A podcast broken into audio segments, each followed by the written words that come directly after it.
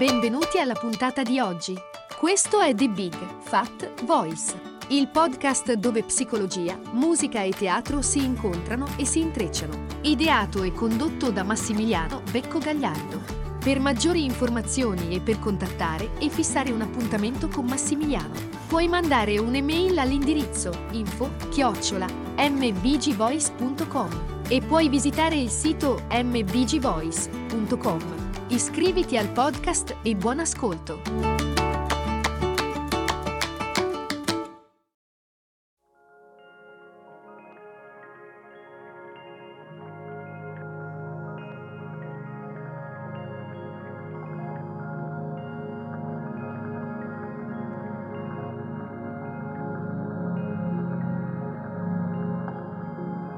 In effetti eh, ciò che, eh, di cui abbiamo parlato nelle due settimane precedenti ha suscitato davvero molto, eh, eh molte reazioni in alcuni di voi che mi hanno scritto, che si sono interfacciati eh, con me e mi fa molto piacere. E, mh, mm, perché è un argomento che ci riguarda ovviamente tutti, i nostri sistemi di reazione, il nostro stato di trans legato alle ferite del bambino emotivo sono mh, mm, argomenti eh, caldi e in cui ci eh, ritroviamo con grande, con grande facilità e che ci accomuna davvero tutti quanti.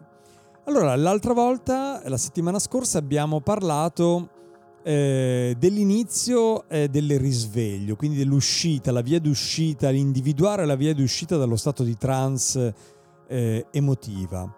Attraverso questa maggiore comprensione della, del nostro bambino in stato di difficoltà. E, e, lo stare in quello stato di difficoltà, lo stare con quel dolore, lo stare con quelle sensazioni, quelle emozioni. E iniziare a correre il rischio di eh, credere in qualcosa che non è necessariamente legato a quello stato di trance, quindi correre i rischi del fare qualcosa di diverso da quello che il nostro stato di trance ci provoca come reazione obbligata, o quella che noi pensiamo essere una reazione obbligata, perché è la strada che percorriamo sempre. Proviamo a fare qualcosa di diverso, anche solo per il gusto, come mi disse una, una dei miei primi mm, eh, terapeuti e anche eh, formatori. Eh, disse prova a fare qualcosa di diverso, anche solo per il gusto di fare qualcosa di diverso rispetto a quello che verrebbe automatico e per vedere che cosa succede, anche solo per curiosità. Quando cominciamo a portare consapevolezza a come viviamo nello stato di trance, beh, ci aiuta anche fare una vera e propria verifica della realtà in cui viviamo. Se qualcosa ci ha gettati nella vergogna, nella sfiducia, eh, spesso eh, confrontarci con eh, un amico fidato può essere anche sufficiente per aiutarci a comprendere che ciò che noi vediamo, ciò che noi sentiamo, ciò che noi pensiamo non è reale, ma è condizionato dalle nostre esperienze passate. Naturalmente a volte siamo così profondamente dispersi nella nostra trance, un po' come in un deserto di cui non vediamo la via d'uscita, eh, che non siamo in grado di cogliere anche la più evidente eh, delle, delle, consapevolezze, la più evidente delle, mh, mm, degli indizi, il più evidente degli indizi. A volte non siamo in grado proprio di cogliere nulla, ci sentiamo accecati, impotenti, senza braccia, senza mani, non sappiamo andare da nessuna parte, non sappiamo prendere nessun appiglio, non sappiamo andare in nessuna direzione perché non sentiamo la possibilità di andare in, eh, in nessuna direzione. Beh, ehm, il, nostro, il nostro partner o i nostri amanti potrebbero non essere necessariamente i nostri migliori interlocutori per una verifica della, della realtà, specie se eh, sono loro magari ad avere provocato quella trance. Tuttavia c'è, se c'è abbastanza fiducia, può essere una meravigliosa opportunità e una meravigliosa via per approfondire l'amore e la connessione tra due persone. Il parlare delle proprie ferite è sicuramente uno dei momenti di apertura del cuore, di connessione più profondo tra due persone.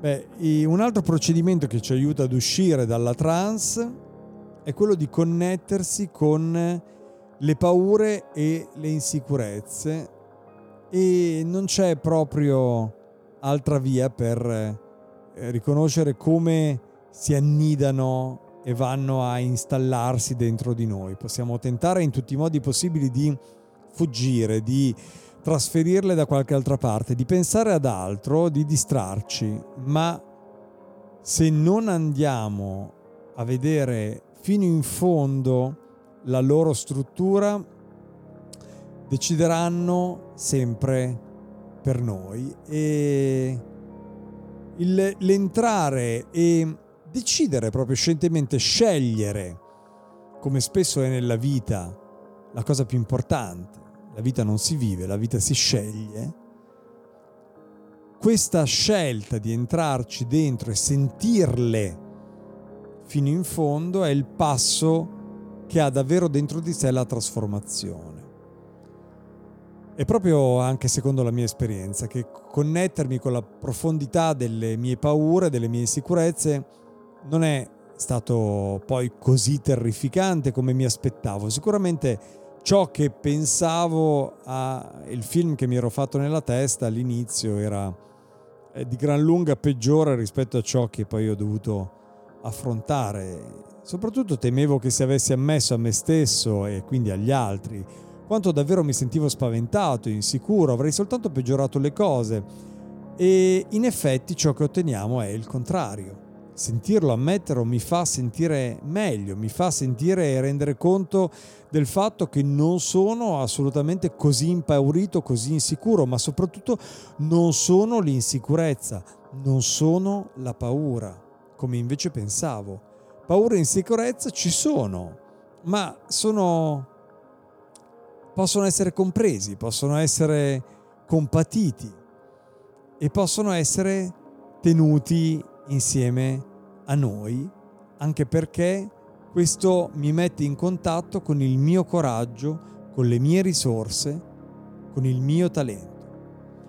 E infine c'è la peculiarità del rischio. Quando facciamo qualcosa che esula dalla nostra eh, vita familiare, dalla nostra zona di sicurezza, dalla nostra comfort zone, eh, sfidiamo i nostri vecchi modi di essere e di vedere noi stessi. Abbandonarli per abbracciare dei nuovi modi di essere sconosciuti, ignoti, è un grandissimo salto. Non è facile, no, non lo è.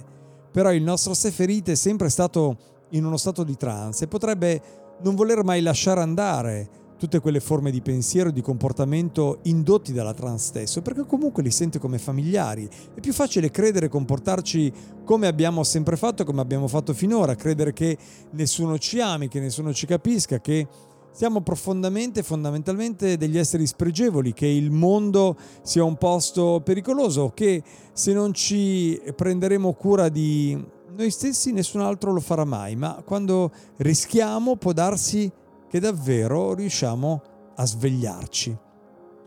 Eh, combinando questi aspetti, che sono veramente terapeutici, trasformativi, di comprensione, di compassione, di sentire il bambino dentro la trans, di correre dei rischi, lentamente iniziamo a vedere gli stati di trans per quello che sono e osservare come vanno e come vengono, come si attivano e come si disattivano, la nebbia come sale e come si dissipa e magari ci entriamo ancora e ancora una volta e ancora un'altra volta anche dopo, ma quando lo facciamo, questa volta abbiamo un'arma in più. Abbiamo l'arma della consapevolezza di ciò che succede, di ciò che è successo anche prima e questa consapevolezza ci aiuta ad uscirne. La consapevolezza ci consegna le chiavi per reagire allo stato di trance, vedere noi stessi nella trance, vedere le convinzioni che abbiamo sulla vita e sugli altri, come ci sentiamo, capire come ci sentiamo nello stato di trance e come rispondono gli altri quando siamo nello stato di trance. Queste convinzioni, queste consapevolezze ci consegnano le chiavi, la chiave per passare oltre e uscire dal nostro stato di trance emotiva. Grazie davvero di cuore e noi ci sentiamo la prossima settimana.